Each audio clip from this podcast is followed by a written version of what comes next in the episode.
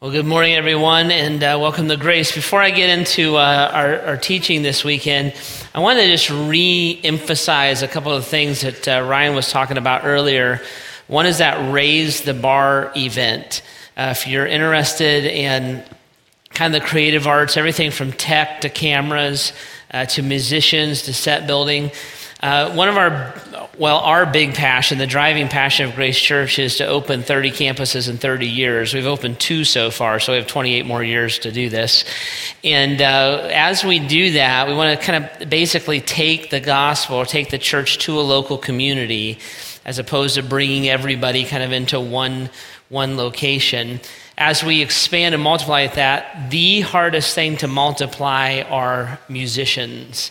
So when it comes to speakers, you only need one, right? We're, we're fairly easy to come up with me.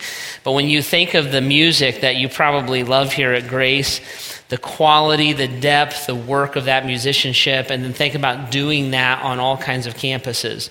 So if you are a musician, and I think Ryan even said, if you're a bass player or a drummer, God loves you more right now. He told me that earlier. We were talking.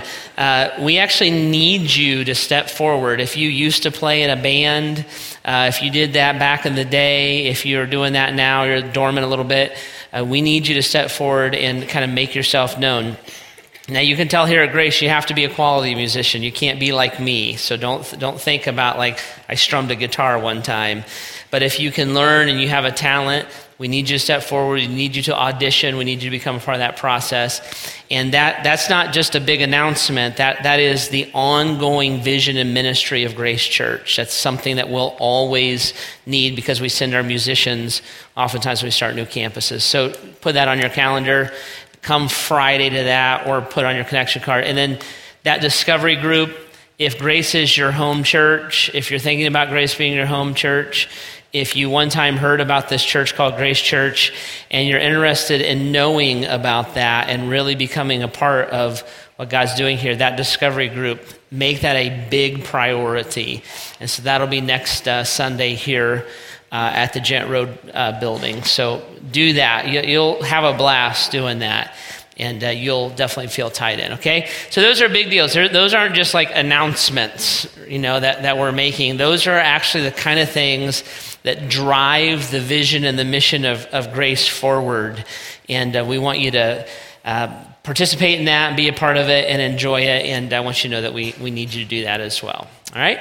Okay, we're in a conversation right now that called uh, Little Christ. And in this conversation, we're asking that question what does it really mean to be a Christian?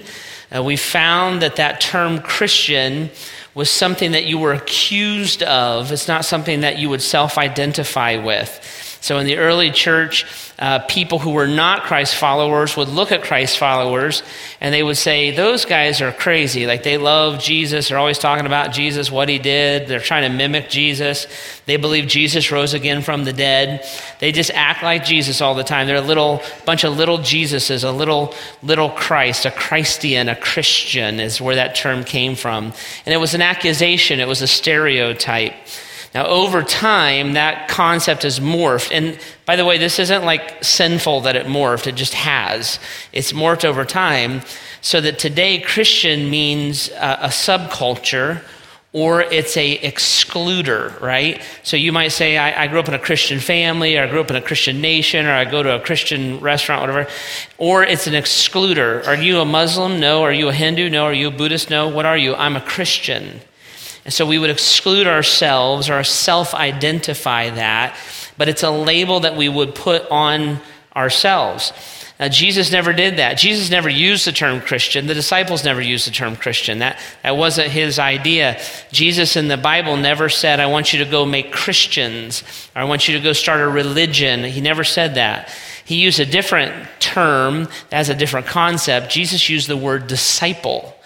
And he said, I'm calling you to be my disciples. I want you to go and make disciples of all nations. And so that, disi- that word disciple is very different. Disciple is this concept a disciple is one who loves, follows, and is completely devoted to the master.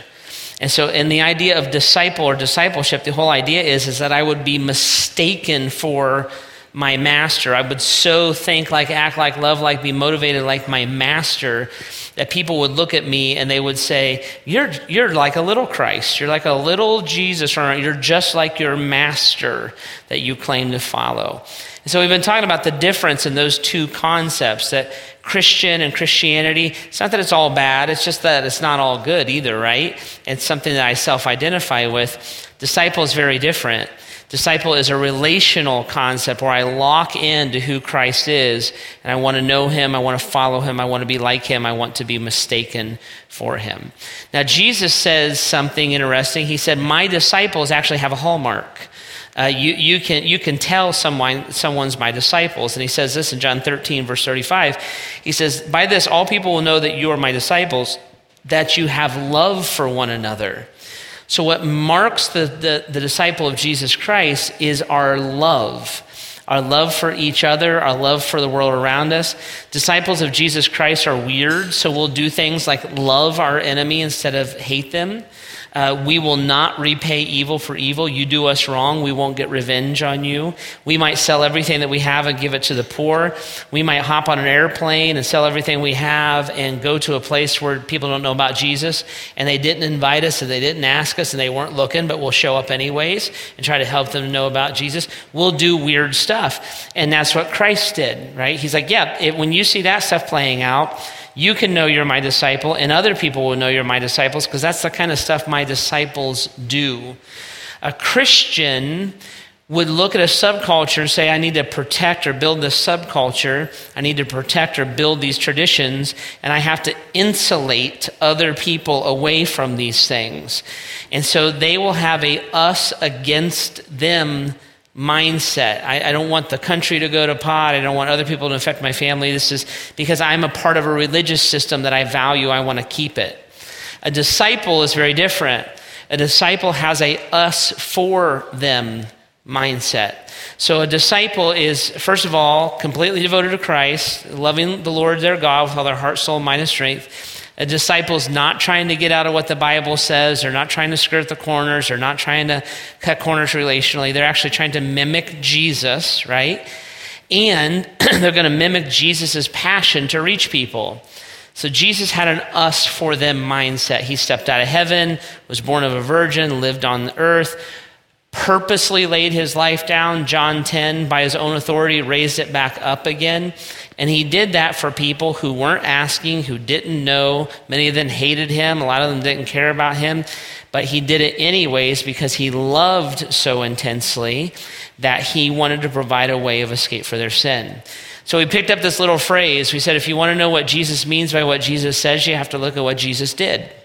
If you want to know what Jesus means by what Jesus says, you have to look at what Jesus did. So when Jesus said love people, he wasn't just talking about being nice. He wasn't talking about being polite. He wasn't talking about throwing 10 bucks at somebody once in a while and thinking of yourself as a generous person. When Jesus talked about loving people, he was talking about going all in. I'm all in. I'm laying my life down for you. The Bible says he demonstrated his love through his suffering and his death on the cross. And he said, When you see my disciples, not Christians, because Christians are whoever they say they are, right? When you see my disciples, you'll see that. They're eager to be obedient to me. They're eager to be generous to another. They're eager to live in those ways. They're eager to give their life away, and they'll stick out like a sore thumb. You can't mistake them. In fact, when you see them, you'll think of me. That's what a little Christ is, a Christian that's what a Christian's supposed to be. It has nothing to do with subculture, it has everything to do with a disciple and a follower of Jesus. So we've been working on that for the last few weeks. It's a really, really big conversation, right? And uh, it's all out online. Uh, if you go to bath.graceohio.org, uh, you can listen to those conversations and you can watch them. You can get a podcast uh, for free through iTunes if you want. It'll just come to your phone. If you're not sure how to do it, ask your eight year old. They'll set it up for you. And um, you can kind of catch up with that. This weekend, I want, I want to push a little bit deeper and explore a little bit more this idea of loving like Jesus. And what does Jesus' love look like? How does it play out in real time? And then how is it going to show up relationally with us as we interact uh, with other disciples, as we interact with our families and our, our spouses and children and our friends in the dorm and whoever comes across our path? What's that going to look like? So when I'm looking at how to do something in the scripture, right? When, when, I, when I hear the Bible say something or Jesus say something, and, and the thought is, well, how am I supposed to do that? What I need to do is look at Jesus. Because if you want to know what Jesus meant by what Jesus said, you need to look at what Jesus did.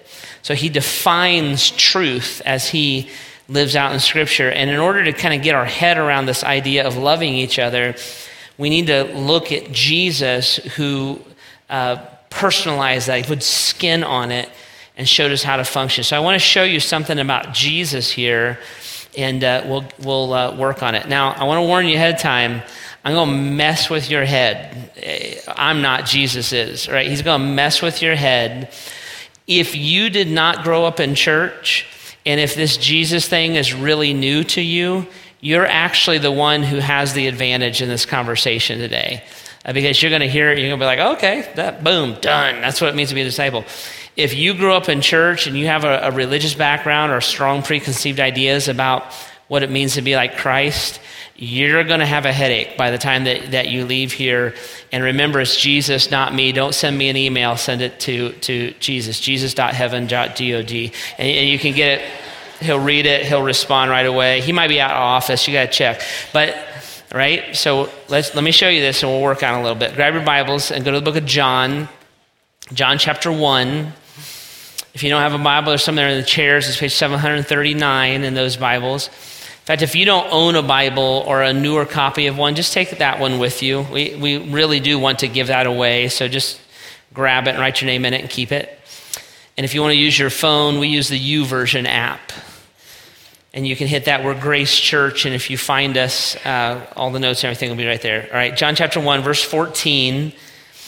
Let's read this through, and then we'll, we'll dissect it a little bit, okay? So the Word became flesh and made his dwelling among us. We have seen his glory, the glory of the one and only Son who came from the Father, full of grace and truth.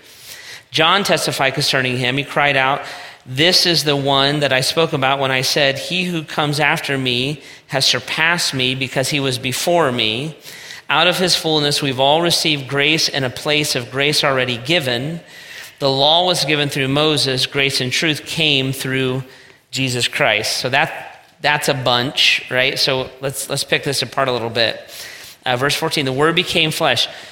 The term the word is just another, it's another name for Jesus. So Jesus became flesh and dwelt among us, right? So Jesus steps out of heaven. He comes to earth, puts skin on. He's born of a virgin. He's fully human, fully God. All right. So he did, he did not set aside his godness to lock on his, uh, his humanity. He was both together and he dwelt among us. So God dwelt among us, right? We have seen his glory, the glory of the one and only Son who came from the Father. So we, the Apostle John, is writing this. John, the Apostle John, was Jesus' best friend. And so he was saying, We saw the Word become flesh and we, me and the other disciples and all the people that were there with Jesus, we, we will say this was God. We saw him do miracles, water the wine, raise people from the dead, the whole nine yards. We heard his teachings, we saw his love. We saw the glory of God. And we believe and we kind of testify or affirm that he came from the Father. Okay? So the Word became flesh, he came from the Father, dwelt among us. Ready? We have seen his glory, the glory of the one and only Son who came from the Father, and this is a big one, full of grace and truth. Full of grace and truth. That's all underlined and marked up in my Bible. Full of grace and truth. I circled the word full and then I underlined grace and truth. We're going to talk about that a bunch. That's a really, really big set of words right there in the Bible. Okay? Then he goes on, John testified, different John. So, John the Apostle is writing this. John the Baptist is who he's talking about now.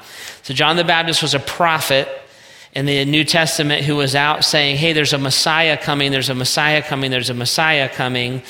Jesus showed up, walked down. John the Baptist baptized Jesus. And John the Baptist is like, There he is. That's him. That's who I've been talking about. So, John testified concerning him, saying, He cried out, saying, This is the one I spoke about when I said, He who comes after me has surpassed me because he was before me. So there's two now witnesses saying, Yep, Jesus is God. That's who I'm talking about. Ready? Verse 16. Out of his fullness, we've all received grace in the place of grace already given. For the law was given through Moses, grace and truth came through Jesus Christ. So there's that grace and truth phrase again, okay? Now this is what John the Apostle is digging out a little bit. Saying Jesus came to earth, Jesus is God. We saw it, we testify it. John the Baptist affirmed it. We're all in agreement Jesus is God. But when God showed up and dwelled among us, he was different than we expected. Jesus came, and what our concept of God was the law, right? So Moses gave a bunch of laws, the Ten Commandments thou shalt not kill, thou shalt not commit adultery, all the thou shalt nots. And then the book of Leviticus, which was like, you know, prepare the goat this way, kind of a thing. You know, all this stuff in Leviticus, the law. He says the law came through Moses, but when Jesus came down, he showed up and he was full of grace and truth. So he didn't negate the truth. It's not like the Old Testament doesn't count anymore. So he was truth. In fact, the Bible says Jesus fulfilled the law of the Old Testament, so he's truth. But he's also grace. He was like both of these things, right? Grace and truth. So grace is this that the clinical definition of grace is God's unmerited favor, is what the, what the word means. And it, it just means this.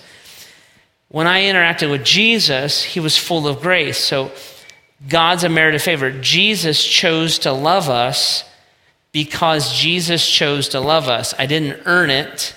I don't deserve it. I can't earn it. I can't be baptized and do these 10 things and write a big check and go to church a few times and think that I've somehow earned the grace of God. God gives that freely to me. So when we think about God's grace, it's given freely and it encompasses things like this God freely loves me, He freely forgives me, He's kind to me. He's gentle with me. He's patient with me. He restrains his judgment and his wrath in my life. I, I, what I deserve is I deserve like a lightning bolt, right? Because I'm, I'm a sinner. God doesn't do any of that. He draws me with his kindness. It's his compassion, his forgiveness, the grace of God. And when I, when, when I interacted with Jesus, I found that he was full of grace, right? That is Christ. He's the embodiment of grace and truth. So Jesus was weird, right? So he's all these things, but then he also is all truth. So the clinical definition of truth is a fact or a reality, right? A fact or a reality. So Jesus also speaks about the facts and the reality of who I am. So it's weird. Jesus was like, I love you. I forgive you. I'm going to lay my life down for you. I'm going to. And then Jesus was also like, You're a wicked sinner. You're a sinner. Your heart is far from me. Your heart is deep in sin. You are sexually immoral. You're an idolater. You're an adulterer. You're wicked. You're self centered. You're egotistical. You're prideful. Truth. So John was saying, man, Jesus showed up and he, he made no bones about like who we are and what we are. And then Jesus showed up and he was all about, like, I love you, I forgive you, I'm here to lay my life down for you. I'm willing to pay a debt I do not owe for you who owe a debt that you cannot pay. I'm the substitutionary atonement, is what that means, right? So I'm all of this and I'm all of this and I am Jesus. Okay? Now, where this gets hard is we would look at that and say, huh, I can look at pictures of Jesus where he's all kind of all about grace, right? And Jesus would do this. He was weird. He was all about grace. There was one time he was walking through a crowd. This woman, the Bible says, had a health issue she touched the hem of his garment and he healed her. Grace. And then there's this other time when Jesus walked through a gathering of disabled people healed one guy, told him, Don't tell anybody, and left. There's a time when, uh, when Jesus met with these religious leaders, these guys who had dedicated their whole life to their knowledge of God and their pursuit of perfect living. And he said, You guys are like whitewashed tombs. You're pretty on the outside and you're dead on the inside. And then there's another time Jesus was sitting down and having lunch, and this prostitute broke through the greeting line, fell at his feet, and started washing his feet with her tears. And he's like, I forgive you. Go and sin no more. Weird, right? But Jesus was perfect, so he's not like schizophrenic. What, what is that supposed to do? So when you're looking at grace and truth and saying, well, if I'm, if I'm a disciple of Jesus Christ, and, and I'm called to love people and extend grace and truth to them, and I'm looking at my master saying, How do I emulate this in, into my, my life? What am I supposed to do? And what you're going to find very quickly is Jesus did not pursue people with a set of behaviors. He did not pursue and say, Hey, everything's okay, don't worry about it. What Jesus did was, ready? Here we go, buckle up, write this down. He loved you. And as he loved you and pursued you, grace and truth would play out perfectly in your life. And that's where we struggle, right there. Because when we think about being loved by God, and we think about grace and truth being extended to us by God, we tend to define love based on how we received it. So some of us are truthers, right? And we receive the love of God when the truth of God showed up in our lives. And somebody sit down. This, this happened to me. I'm kind of a truther. It's the way I'm wired. I'm, I'm wired to let you know what's wrong with you, okay? And, and I, I received the love of God when someone finally told me the truth about myself. So I was a junior in college, and a guy sat down with me, and he said, You know what? You're super religious. You do really well in the Christian subculture. You know how to say things. You know the Bible. You know how to turn it off and turn it on. And, and that's, that's how you've been interacting with God. And here's the truth the truth is, you are not submitted to God. You will not yield to God's word. Every part of God's word that you don't like, you just ignore. You don't love Jesus, and you are a classic example of a hypocrite, and I fear that you're going to go to hell. What he said to me. Thank you, Steve Huber. well, I felt loved. That is exactly what I needed to know, right? So when I think about truth, when I think about loving people, I'm like, to love people, we got to tell them the truth. Now, for others of us, we don't feel loved by truth. It's grace that we need. That's what makes us feel loved. And that's how we receive the love of God. Because for others of us, we've never once struggled uh, about feeling guilty and convicted about our sin. We're wired to feel guilty and convicted about it. So when we receive love from God, we never had any problem believing we were wicked, never had any problem believing we were unworthy, never had any problem believing that we were, were uh, undeserving of God's love. In fact, our greatest struggle is we still tend to believe those things about ourselves and we can't see how God can love us and how can God can, can uh, forgive us. And does God know about my freshman year of college? And yes, He does. Well, I'm unworthy. And when we heard that the grace of God covers that, that God loves you and forgives you and wants to extend mercy to you, and He's eager to do that, and He loves you the way that you are, and He wants it, our, our our hearts just blew up. We're like, man, there's a, my creator God isn't out to get me. My creator God's out to love me. Yeah. So we received the love of God when we found out about the grace of God. And now we tend to define loving people as extending grace. Just like others of us define loving people by telling them the truth.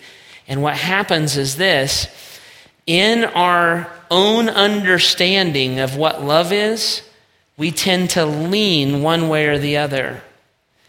And the minute that I lean one way or the other, what I start doing is I start walking away from the other. I become all about truth and I tend to forget about grace, or I become all about grace and I tend to forget about truth. And whenever I'm all truth all the time, or all grace all the time, I am no longer representing who Christ is because he is full of grace and truth. Right? So it kind of works like this. I'm all truth all the time. I'm going to let people know what's wrong with them. I want to you are a sexually immoral, wicked sinner. I'm going to let you know that. I'm going to tell you what's wrong with you. I'm going to tell you what the Bible says is wrong with you. The Bible says that God's going to get you. The Bible says that you're going to stand in judgment. The Bible says that all your sins are going to be revealed. The Bible says you better watch out. You're living on borrowed time. I believe that so deeply, I'm going to put a bumper sticker on my car to let everybody know what the truth of God is. I'm going to put a sign on a telephone pole that says, Thou shalt repent of your sins, right? That just kind of came out. and I'm all truth all the time. And truth out of context, truth out of relationship, ready? Buckle up. Suddenly isn't true. It's a half truth, also known as a lie. And some of us are all grace all the time.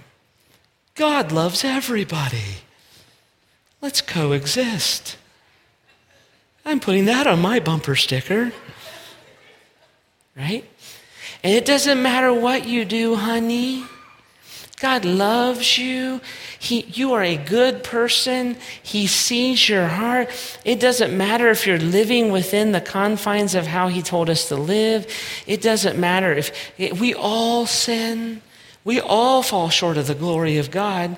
God accepts everyone, and that's not true. And all grace all the time, devoid of truth, is a lie. It's a justification, it's a rationalization of our sin. But when grace makes sense to me, I want to present Jesus only as grace. And when truth makes sense to me, I only want to present Jesus only as truth. And here's the problem He's neither one of those isolated from the other. He is grace and truth. And when I think of grace and truth, when I want to create a picture of Jesus, it's not just grace and it's not just truth, it's something new. That's what John was saying. There's this new thing. It's not just the law. It's not that God came down and said, "Hey, just forget about forget about that Old Testament stuff. My dad was really overreacting to things." No. Jesus is a third way. He's different. He's not all truth all the time. Martin Luther said, truth, truth, and more truth.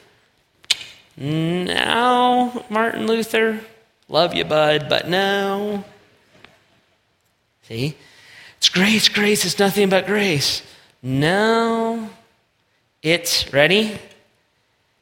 Jesus. It's Jesus.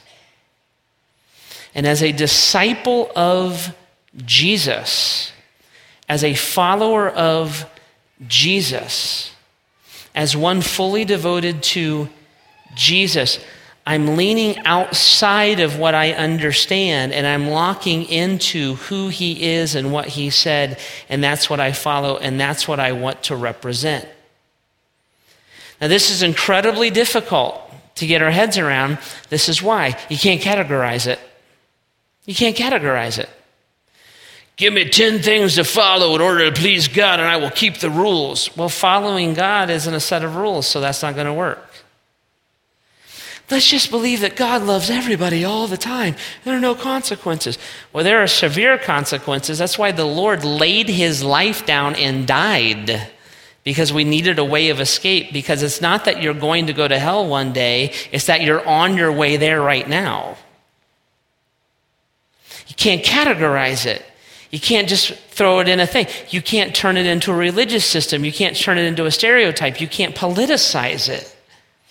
I have to know the Lord my God. I have to love him with all my heart, my soul, my mind, my strength. I have to connect into him. As a follower of Jesus Christ, I have to, are you ready for this? You're going to want to write this down. This is huge. As a follower of Jesus Christ, I actually have to follow Jesus. And as I follow Jesus and I go to interact with people that Jesus loves, grace and truth is not going to play out cleanly in my life. It's not always going to look fair. It's not always going to be clear. It's not always going to make sense because I'm following Christ and now Christ has brought this person into my path and asked me to represent his heart and his mind to them. And Jesus played out grace and truth in a bunch of different ways. But what he led was with was love. So I want to love you. How do I best love you? Well, sometimes in order to love you, I got to square off with you. And I got to tell you the truth about yourself. Dude, you, you are going to blow out your marriage. If you keep doing this, if you, it's going to catch up with you. You're going to ruin your life. My kids will be better. They'll be better. They'll be more. No, they won't and they won't get over it and they don't recover from it. You haven't recovered from your parents' divorce. Quit lying to yourself about that. It's not true. And sometimes, in order to love someone, I have to take the courage from God to tell them the truth about themselves. I'm a follower of Jesus. You would never know it by Facebook. Your kids would not jump up and say, What my mom loves more than anything else in life is. In order to love you, sometimes I have to tell the truth. And other times, I have to go to an extreme of grace. Well, the divorce has already happened. I'm already remarried. What a, right. God loves you and forgives you, and He loves your children more than you do. And it's incredible that some of the most dynamic people, followers of Christ, have come from the most painful homes. And God does overcome sin, and love covers a multitude of sins. And how many times do I have to forgive my husband? Because Jesus said something about 70 times 7. How long are you going to put up with that guy? Indefinitely? Can you write a pamphlet about when to exercise truth? Nope. Is there a class about how to extend? Not really. How do you know what to do? The book of Proverbs says this in Proverbs chapter 3, verses 5 and 6. It's a great little hint. Here it is.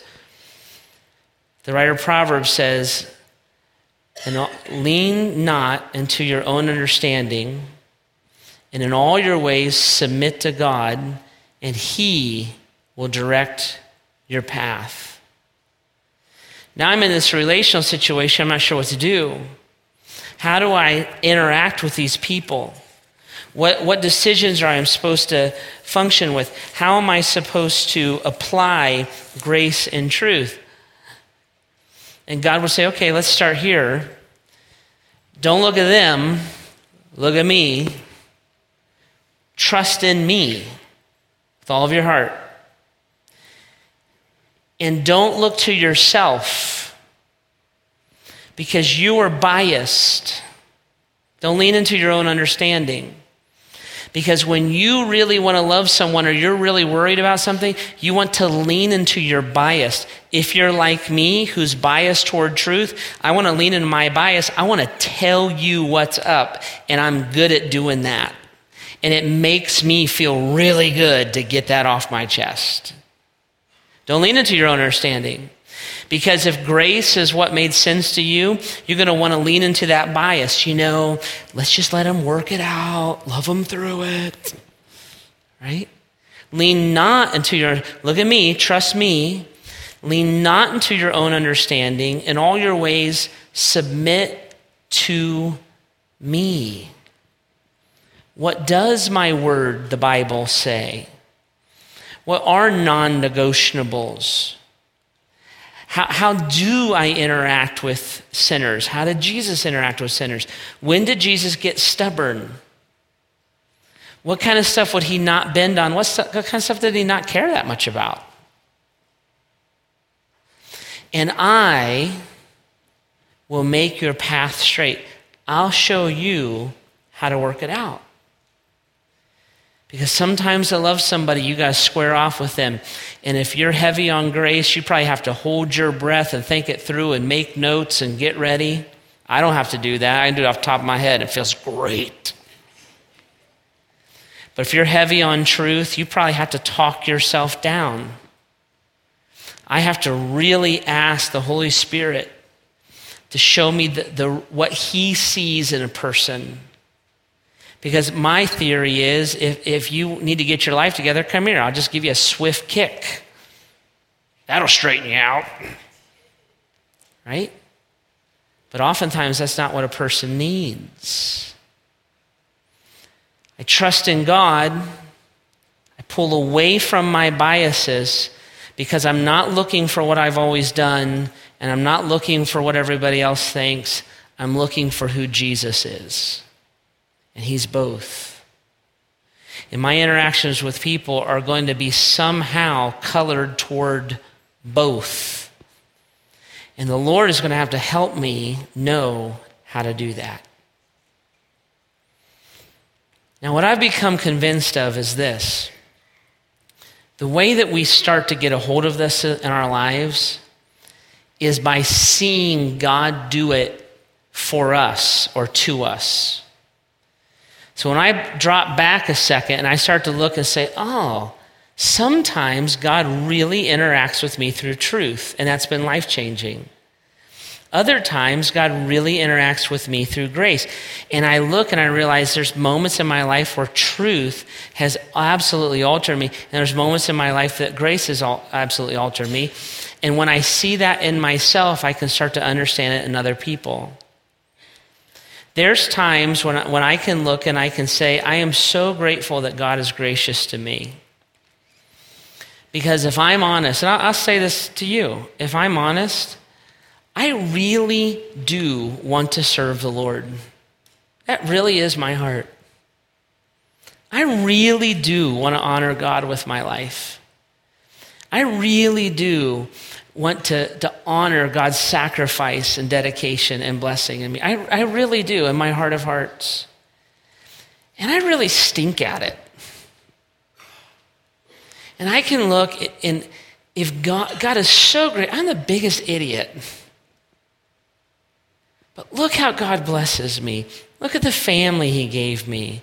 Look at what I get to do with my life. Look at all the people that I get to love and be loved by. I cannot get over God's enormous grace in my life. And I really am sincere oftentimes, and I really stink at it.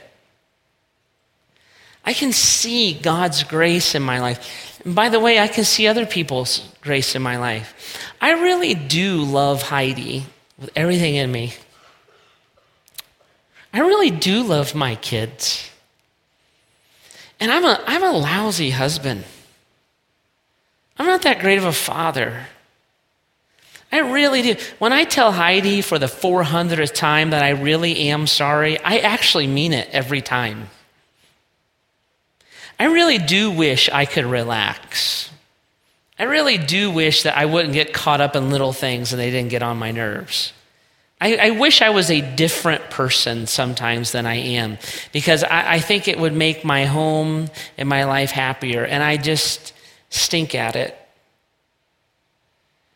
And I really do see Heidi's grace in my life. I see my children's grace in my life. We love you, Daddy, because we love you. You're an idiot. The older they get, the more they'll let you know. Now, I also look at my life, and I'm so glad that people have squared off with me and told me the truth. I accepted the Lord when I was a, a junior in college, and I went back uh, for my junior year and then my senior year. And, and uh, I was a goofball, total goofball. I still kind of am. I'm kind of a party waiting to happen a little bit. And, and that's the way I was. And there was a guy, his name was Roger Peugh. He was one of the professors there. And he said, I want to have lunch with you. I said, okay. And I thought, oh, he's probably enamored with me. Probably wants me to give me a full ride from a master's degree or something like that. And so I always thought highly of myself and always was shocked that other people didn't. And I sat down with Roger. And he said, I want, he, he sat down, he got right to it. He sat down, he goes, I want to tell you what, what's wrong with you, Jeff Bogue. And I've always been lippy. I still am lippy. And I'm like, I didn't ask you, Dr. Peugh, what's wrong with me? That's how I said. And he said, I'm going to tell you anyways. He said, You're a goofball. You're selfish. You're narcissistic. I didn't know what that meant. I had to look it up later on. You're self centered. All you care is about goofing around. You have enormous leadership ability, and you squander all of that for yourself to draw attention to yourself. And if you don't become sober minded, and if you don't start dedicating yourself to the Lord, and if you don't decide to do something else with your life besides draw attention to yourself, you're going to waste all the potential that God has given you. You need to get serious about life. You need to focus on what you're doing, and you need to live outside of yourself, and you need to start now. That was fun. And I'm so glad he told me that. Because it was true. Right? And I have a strong enough personality that people were afraid to tell me. I can look back on some moments in my life where people facing me with the truth or God facing me with the truth has actually altered my life. Heidi has done that. My children have done that. And I look and I say, I'm so glad that somebody loved me enough. Roger's one of my dearest friends now. Loved me enough to tell me the truth. Right? I'm so glad that God loves me enough to tell me I'm a sinner, or I would just think I'm a good guy, kind of plugging along. Jesus, you can pitch in whenever you feel free. But God loved me enough. Say, no, you're a wicked, wicked, evil sinner. You're not going to go to hell one day. You're on your way right now. You must stop and repent and turn to. I am so glad Christ told me that. See how it works? Now, when I see that in myself, here's the deal I start to see it in other people. Oh, that guy who has relapsed like for the 14th time is a lot like me. I relapse from things I don't want to do. I sincerely don't want to be that way. I bet you he needs grace. I bet you when she blew up and blew a gasket, you know, when, I, when I'm scared and anxious, sometimes I blow up. I bet you she's not just angry, I bet you she's scared. I bet you some patience and compassion might go a really, really long way. You know, that guy over there, nobody will tell him what's up. They'll all talk about it behind his back, but nobody will square off with him. And maybe I hate confrontation and I, it makes me sick to think about it, but Somebody has to tell him. Somebody's got to tell her that the, the more she lays into her husband, the less he cares. Somebody's got to love her enough to tell her that, or she's going to lose her, her family. Somebody's got to look at him and say, Yeah, everybody knows you're an addict. You're not fooling anyone.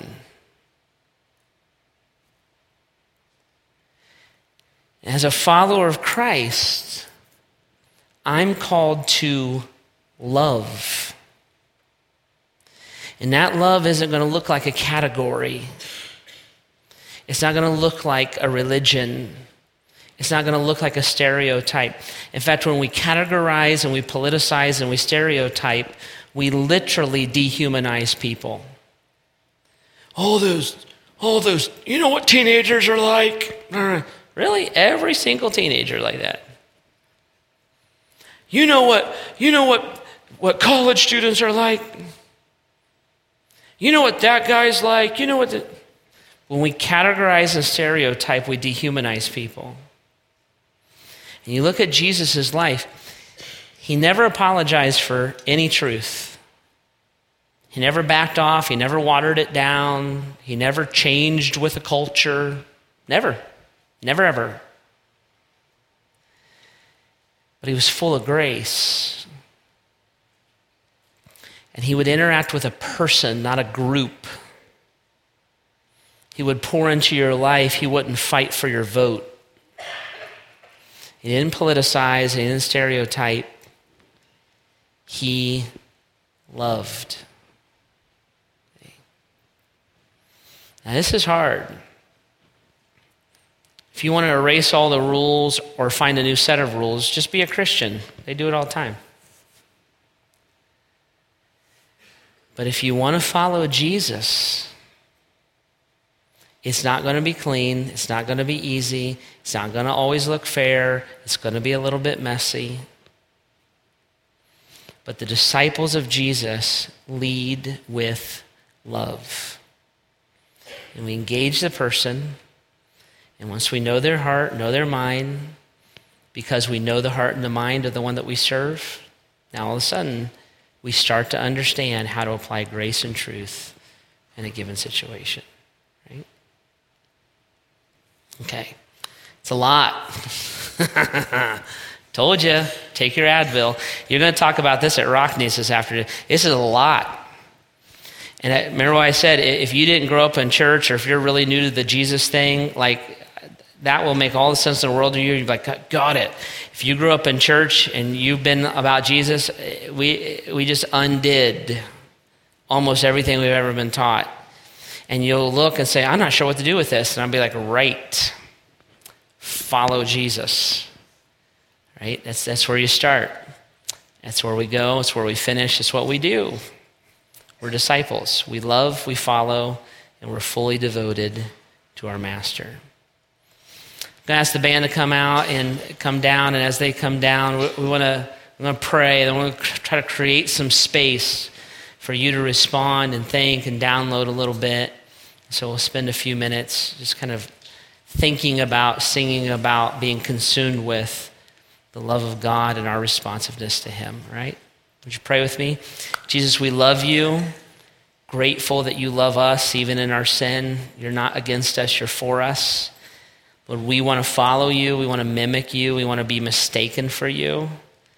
So, Lord, help us to work that through. Holy Spirit, lead us, enact your word in our lives. Show us the way, make our paths straight.